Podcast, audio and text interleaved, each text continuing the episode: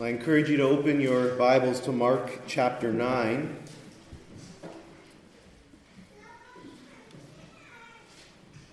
Mark chapter 9, we're going to be looking this morning at verses 14 through to 29. Let me read for us this text. And when they, that is Jesus, Peter, James, and John, came to the disciples, they saw a great crowd around them and scribes arguing with them. And immediately all the crowd, when they saw him, were greatly amazed and ran up to him and greeted him. And he asked them, What are you arguing about with them? And someone from the crowd answered, Teacher, I brought my son to you, for he has a spirit that makes him mute. And whenever it seizes him, it throws him down, and he foams and grinds his teeth and becomes rigid. So I asked your disciples to cast it out, and they were not able. And he answered them, O faithless generation, how long am I to be with you? How long am I to bear with you? Bring him to me. And they brought the boy to him, and when the Spirit saw him, immediately it convulsed the boy, and he fell on the ground and rolled about, foaming at the mouth. And Jesus asked his father, how long has this been happening to him? And he said, From childhood. And it has often cast him into the fire and into water to destroy him. But if you can do anything, have compassion on us and help us. And Jesus said to him, If you can, all things are possible for one who believes. Immediately the father of the child cried out and said, I believe Help my unbelief. And when Jesus saw that a crowd came running together, he rebuked the unclean spirit, saying to it, You mute and deaf spirit, I command you, come out of him and never enter him again. And after crying out and convulsing him terribly, terribly, it came out, and the boy was like a corpse, so that most of them said, He is dead. But Jesus took him by the hand and lifted him up, and he arose. And when he had entered the house, his disciples asked him privately, Why could we not cast it out? And he said to them, This kind cannot be driven out by anything but prayer. Let's pray. Lord, as we look to your word now, give us ears to hear, minds to understand, hearts to receive your word this morning. We pray this in Jesus' name. Amen. So, Jesus and the three disciples, Peter, James, and John, they've just descended the holy mountain of God. And you can imagine the, the ecstasy, the, the blissfulness that the three disciples were feeling. They had just seen Jesus transfigured before them. The glory of Jesus shone in his face. They were taken up into the very glory of God, and they even heard the voice of God This is my Son. Listen to him. They were full of joy. They had just seen the glorified Son of God. But as they reached the bottom of the mountain and made their way to this crowd, they probably had a rude awakening. They were able to behold the glory of God, but now they approach the crowd with Jesus and they are reminded that they are living in a faithless world under the domain of Satan. And that's the first thing that I want us to see this morning in this passage. In verses 14 to 19, we see a faithless people a faithless people. Look at verse 14 and 15. And when they came to the disciples, they saw a great crowd around them and scribes arguing with them. And immediately all the crowd, when they saw him, were greatly amazed and ran up to him and greeted him. So there's this great commotion happening when Jesus returns with his three disciples. There's a crowd that has, has gathered around the other disciples, the ones who were not with Jesus on the holy mountain. And the scribes are arguing with these disciples. But as they're arguing, the, the crowd sees Jesus in the distance and they're, they're amazed. They're amazed. They run to him and greet him. Some commentators think that there's a possibility that there was a, a kind of glow still reminiscing on Jesus from his transfiguration, though we don't know. But they were amazed to see him. But Jesus noticed that the crowd and the scribes had surrounded his disciples and they were arguing with them. And so he asked them plainly, What are you arguing about? And out of all the people to speak up, it's the father of the son who has a demon. And he indirectly answers Jesus' question in verse 17 to 18. Teacher, I brought my son to you, for he has a spirit that makes him mute, and whenever it seizes him, it throws him down, and he foams and grinds his teeth and becomes rigid. So I asked your disciples to cast it out, and they were not able. So this father was intending to bring his son to Jesus, but Jesus, of course, wasn't around. He was on the holy mountain. And so instead, he asked Jesus' disciples, hoping that they might be able to deliver his son from this demon. And as we see at the end of verse 18, we're told that they were not able. They lacked the ability to do so. And so the arguing that's happening revolves around the disciples attempting to deliver this father son. And most likely, when the scribes saw the disciples fail, they went at them. They were probably mocking the disciples, probably arguing over their methods. You're one of Jesus' disciples, but you're unable to deliver this boy? And everything that Jesus has heard and observed is a demonstration of how faithless these people were, the disciples included. Why were the disciples unable to cast the demon out of this boy? Well, I think the reason is hinted at in verse 19. When Jesus, after he hears everything, he says, O faithless generation. How long am I to be with you? How long am I to bear with you? O faithless generation. In light of the disciples' inability and the scribes arguing and, and all that's happening, the commotion, Jesus says, You are a faithless generation, an unbelieving people. And you see in this cry from Jesus just how disturbed he is at the unbelief he observes. How long? How long am I to be with you? How long am I to bear with you? This is a man deeply grieved at what he sees. There's a level of weariness close to the almost close to almost the place of heartbreak. He's experiencing what, what I would call as holy frustration. Holy frustration. See, when Jesus says this, how long am I to be with you? How long am I to bear you? It should actually remind us of how God in the Old Testament often spoke to rebellious and unbelieving Israel. This is the image that, that we have here. It's, it's Yahweh crying out to his unbelieving people How long will you continue in your unbelief and your rebellious ways? How long? will you disregard me? And so we see a faithless people, and, and this unbelief that we see here prevented the disciples from being able to deliver the boy from the demonic.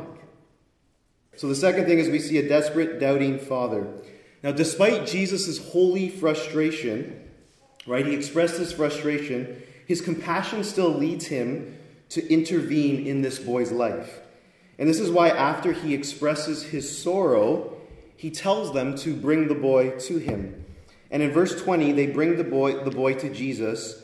And what happens in verse 20? Well, the demon loses its mind, right? Look at verse 20. And they brought the boy to him, and when the spirit saw him, immediately it convulsed the boy, and he fell on the ground and rolled about, foaming at the mouth. Why does this happen with the demon when he sees Jesus? Well, I think it's partly his attempt to fight, right? He, he's ready to, to try to go to war with Jesus, which we know never goes well for the demonic, but I also think it's due to terror. The demon knows far better than anyone else who Jesus is. It knows that before him is a superior power and authority. It knows that before, before him stands its creator. And in a last ditch effort, it will do all that it can to harm and destroy this boy. Calvin, in re- referencing the devil's tactics, says this that the devil should rage with more than ordinary cruelty against the man when he is brought to Christ ought not to excite surprise. For in proportion as the grace of Christ is seen to be nearer at hand and acts more powerfully, the fury of Satan is the more highly excited. The presence of Christ awakens him like the sound of a trumpet. See, there's no one more repulsed by the presence of Jesus than the demonic. And the demonic will do all that it can to harm what Jesus loves human beings. And so this boy is, is rolling about the ground, foaming at the mouth. And Jesus, out of genuine concern, genuine compassion and care, he asks the Father how long this has been happening to him. And the Father responds shockingly at the verse 21 by saying, from childhood from childhood. How did this son have a demon from his childhood? See, we don't know how old the son is in this moment, but it seems that his son was demonized from a very young age. How could a child of Israel have a demon? Well, the text doesn't tell us. But I think Israel's history might give us a clue. See, when Jesus shows up in Israel, there's actually a ton of demonic activity.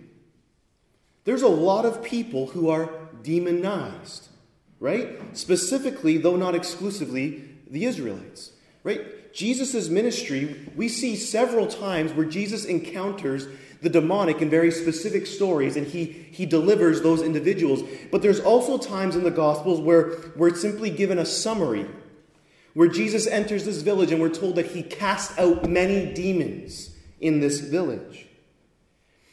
And what's interesting is that the Israelites don't seem all that surprised by the demonic activity. What are they surprised by? They're surprised by Jesus' authority over the demonic. But how is it that the covenant people of God are dealing with so much demonic interference? How is it a child in Israel has a demon?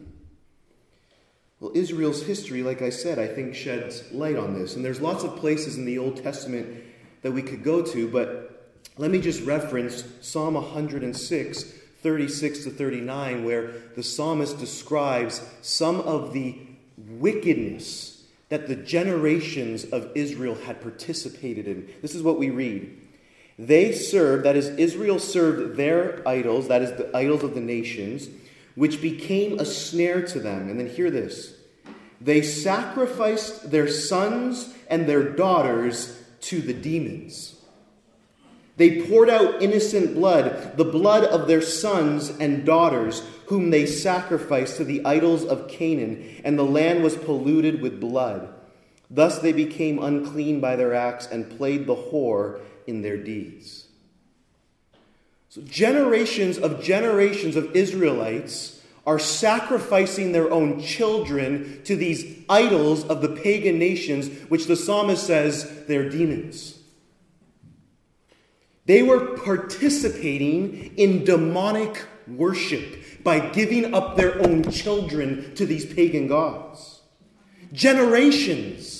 And that's partly why the Babylonian captivity happened. That's partly why God brought judgment upon Israel. And I think you have generations of demonic enslavement passed down from generation to generation. So that when Jesus shows up on the scene, the idea of demonic possession is not a big surprise. What is surprising is he has the authority to deal with it. And I think part of Jesus' ministry is to destroy the power and enslavement that Satan had over the people of Israel because of their sin. And this child was probably a victim of generational sin due to demonic possession. Now, I know that might sound controversial. I don't think it is. So he tells Jesus that his son has been experiencing this from childhood. And then he describes in verse 22 further what, what the demon has tried to do to his son at different times. And he says that he, he often tries to cast him into the fire and water to destroy him. This is a, a dire situation. And you can see the, the desperation in the father with his cry in verse 22. But if you can do anything, have compassion on us and help us. See, he's a desperate father. He's longing for his son to be healed and delivered. From his son's childhood, he has experienced demonic harm. Parents, imagine at any moment your child losing control of their faculties and attempting to run into a fire to burn to death or the water to drown to death. Imagine what that would be like as a parent dealing with that for years. This is what the father was experiencing. He was desperate. But we also see that he's doubting. He's doubting. He's just seen the disciples' inability to deliver his son. And though he asked Jesus for help, there's a level of doubt he has towards Jesus' ability probably stemming from the disciples' own failure. And you see this clearly when he says, If you can, if you can do anything, have compassion on us and help us. He's doubting. He, he comes to Jesus for help, but there's a level of doubt in regards to Jesus' capability. If you can, and this is why Jesus responds by, by turning it back onto the Father, not to make him feel guilty, but to help him understand that this isn't about my ability, this is about your lack of faith. As he says in verse 23 And Jesus said to him, If you can, all things are possible for one who believes. Now, this phrase by Jesus, all things are possible for the one who believes, has often been abused and misused by many professing Christians. Many have used this verse as a, as a way in which you can get anything you want. Just believe, right? If you truly believe, you, you will get from Jesus Christ exactly what you want, which means if you, if you don't get what you want, it's because of unbelief. Even going so far as believing that one can, can control Jesus, get him to do what you want based upon the amount of faith you have. But that's not what's going on here. This father doubts the ability of Jesus, and Jesus desires for this father to truly trust him. He wants this father to believe that he is truly able to deliver his son. All things are possible for the one who believes. For the, for the one who believes, I am able. All things are possible, not certain, not guaranteed, but they are possible. But you must believe I am able to do so. You see, to the one who believes, all things are possible because you're believing in the one who can do the impossible, like walk on water or rise from the dead. See, Jesus here is teaching us what the true nature of faith is. True faith is believing that Jesus is able.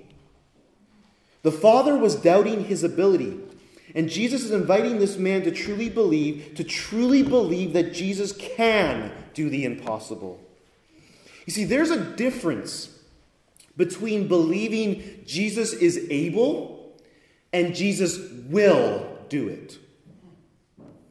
So let, let me illustrate this. Let's say you had a, God forbid, a family member who got in a car accident and was paralyzed. And you desire to see them healed. Now, many people would say that true faith is believing without a shadow of a doubt that Jesus will heal that family member. I don't think that's true faith. I think that's superstition. Because Jesus doesn't promise that he will. I think true faith is believing that Jesus is able to heal your family member, but it doesn't mean that he will. You see, the only time true faith is believing he will is when Jesus has said he will. That's why when Jesus says, Do not worry about what you will eat or drink or what you will wear, but seek first my kingdom and my righteousness, therefore, and all these other things will be added to you. That's a promise from Jesus that we can take to the bank. And I can promise that Jesus will meet my every need. Now, it might not be what I think, but He has promised that He will clothe me, feed me, and care for me. And therefore, faith in that situation is actually believing that Jesus will meet my every need. But faith is primarily believing that He is able and trusting Him with the results, even when the results do not unfold the way we had hoped. That's true faith because faith now is in a person, not in a result.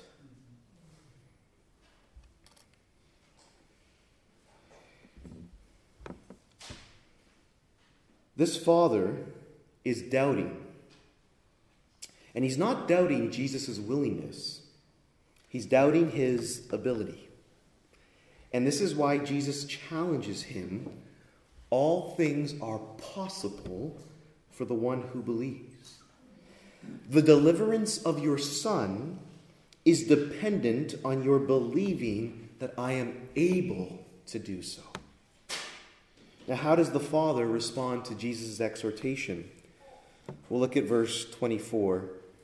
Immediately, the father of the child cried out and said, I believe, help my unbelief. I think these are some of the most beautiful words spoken by an individual in the scriptures. I believe, help my unbelief. This was an act of faith but also an act of humility. I, I do believe Jesus, but there's, there is doubt in me, so help me. I believe, but, but my faith isn't as strong as it should be. Jesus, give me a deeper faith. You see, this father didn't have a perfect faith. But in this cry, he displayed a genuine faith. See, friends, Jesus isn't looking for a perfect faith before he acts on our behalf. Jesus compassionately works with a genuine, yet even weak faith. Christ doesn't need a, a great faith nor a perfect faith in order for him to act. A faith the size of a mustard seed is more than enough. How comforting is this for us? who identify so much with this burdened father. How often in the midst of life do we experience both faith and doubt? How often are we this father, Lord, I believe, but help my unbelief? Now, I want you to notice that the solution to the father's unbelief isn't trying to conjure up more faith from within. He's not trying to, to dig down deep to find more faith or, or, I believe, I believe, I believe, help me, I believe, I believe. He's not doing that. Where does he turn to deal with his unbelief? Does he turn to himself? Does he try to will more belief? No. He turns to the one who is able to deepen and strengthen his faith. He looks to Jesus. In other words, the deepening of our faith depends on us looking to Jesus and asking Him to help. He looks outside of himself to the one who has the power to not only deliver his son, but also the power to strengthen his own faith. And maybe this morning you are an individual struggling to believe, struggling to truly trust Jesus. And I say to you that the solution to that struggle is not your own determination, but your willingness to humble yourself before Him and cry for help. Jesus, help my unbelief. So we see an unbelieving people, we see a desperate, doubting father, and in verses 25 to 27, we see a violent deliverance. A violent de- deliverance. Look at verse 25 to 27. And when Jesus saw that a crowd came running together, he rebuked the unclean spirit, saying to it, You mute and deaf spirit, I command you, come out of him and never enter him again. And after crying out and convulsing him terribly, it came out, and the boy was like a corpse, so that most of them said, He is dead. But Jesus took him by the hand and lifted him up, and he arose. After the father cries for help, Jesus notices that a crowd came running, probably to see the spectacle. We don't know who this crowd was or where they were coming from. In light of what Jesus observes, he ends the dialogue and now he compassionately but powerfully acts on behalf of the Father's weak faith. He rebukes and he commands the mute and deaf spirit to come out of the Son and never enter him again.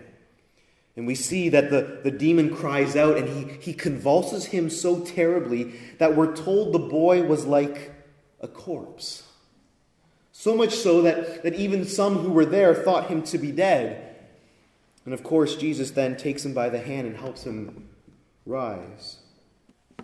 What we see here is that this deliverance had an element of violence to it. It was hard. There was intense conflict. The boy was convulsed. He cried out through his vocal cords. And I think Mark wants his readers to understand that there is a level of violence when the kingdom of Jesus overthrows the domain of darkness. Deliverance from sin and the power of Satan can be described as a kind of death and resurrection experience.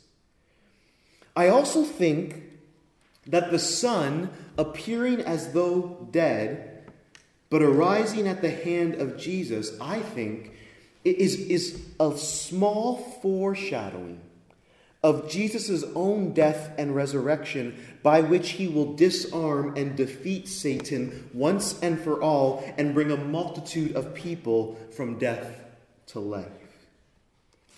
So we see an unbelieving people, we see a desperate, doubting father, we see a violent de- deliverance, and finally, in verse 28 to 29, we see the remedy for unbelief, which we sort of touched on earlier.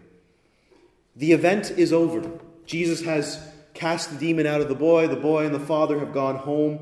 And now Jesus and his disciples have entered the house. We don't know whose house this was. But the disciples come to Jesus and they, they privately ask him, Why could we not cast it out? And this is a legitimate question on the part of the disciples. Remember, in Mark 6, 7 to 13, we're told that Jesus gave his 12 disciples authority over demons. And they actually did go out and cast out many demons. So, why now, all of a sudden, were they unable to do so? And Jesus' answer is fascinating. Look at verse 29. And he said to them, this kind cannot be driven out by anything but prayer. He tells them that this kind of demon cannot be driven out except by prayer.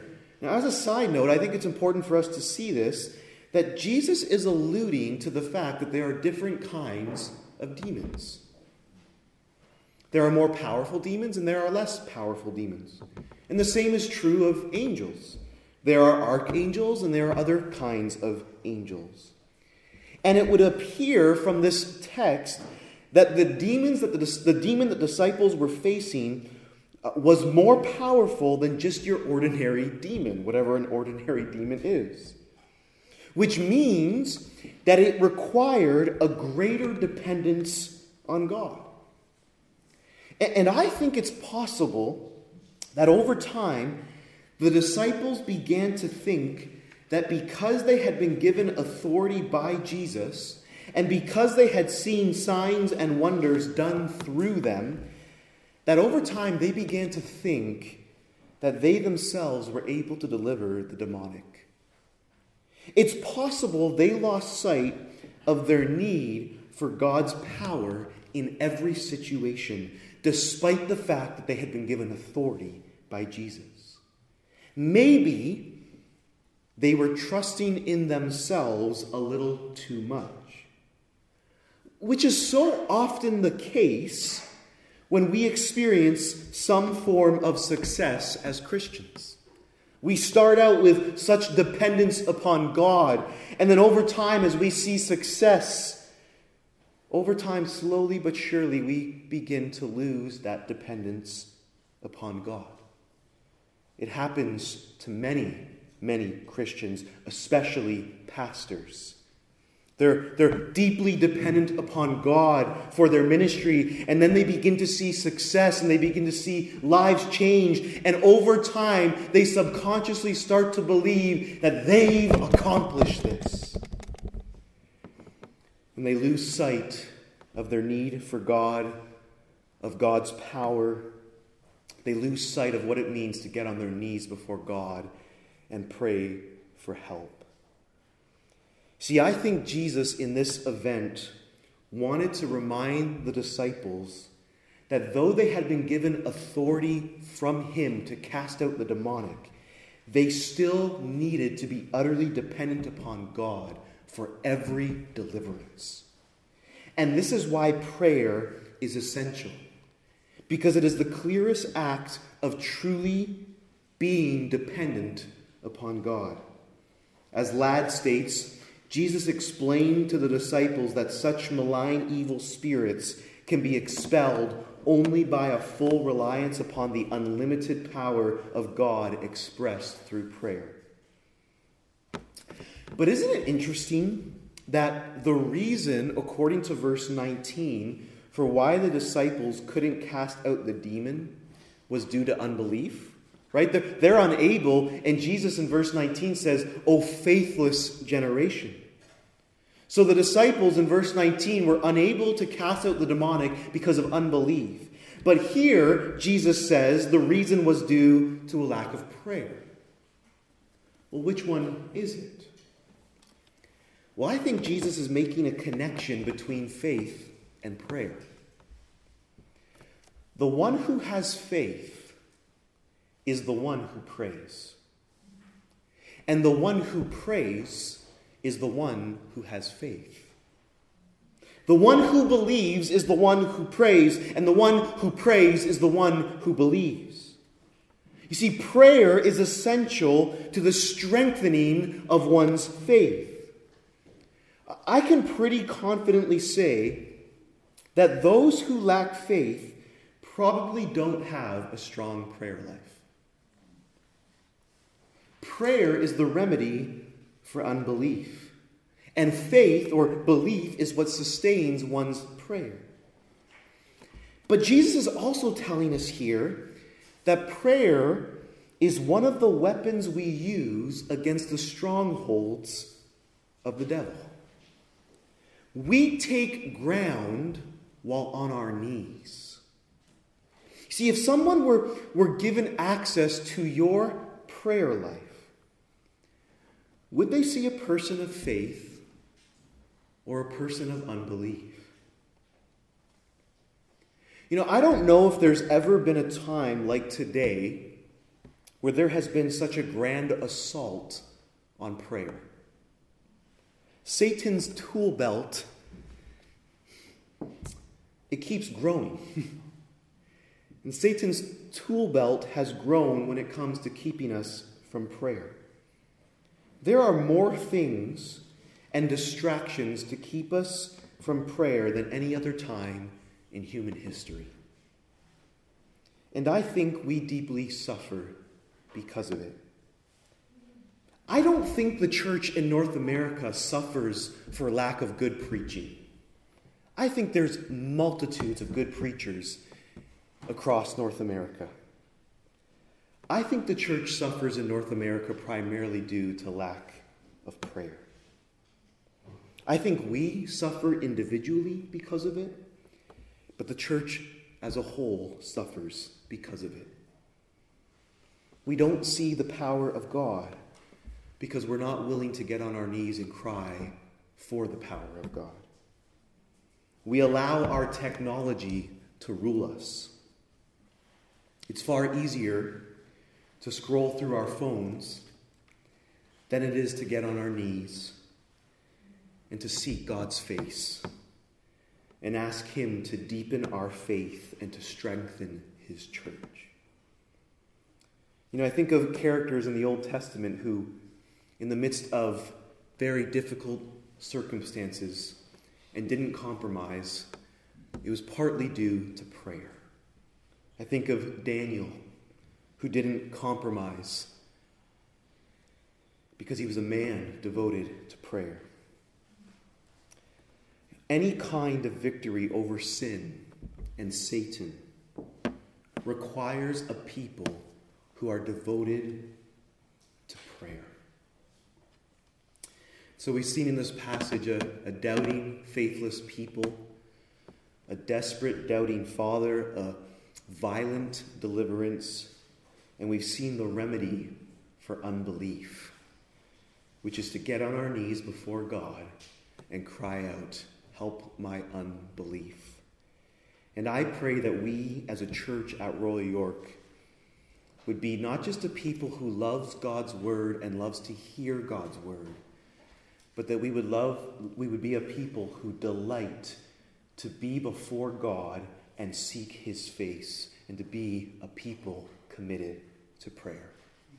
Let's pray. Father, we believe. Help our unbelief. Help us to be a people, Lord, who truly who truly are utterly dependent upon you for all things. We pray this in Christ's name. Amen.